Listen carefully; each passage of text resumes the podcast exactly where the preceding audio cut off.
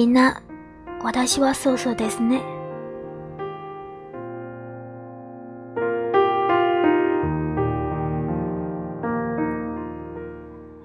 日本に来てから勉強が忙しくて全然運動していません。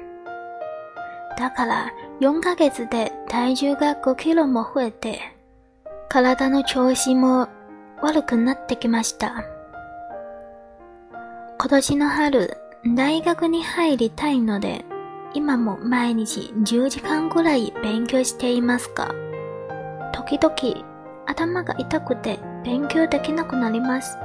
それで、今朝は病院へ行ってきました。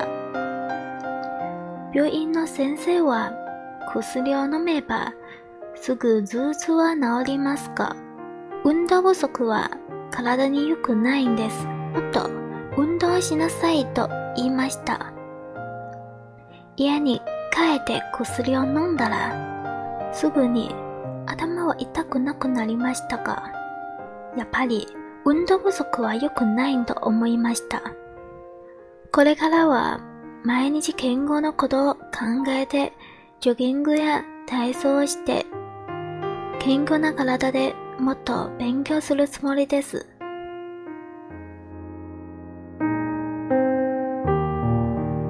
ありがとうございました。おやすみなさい。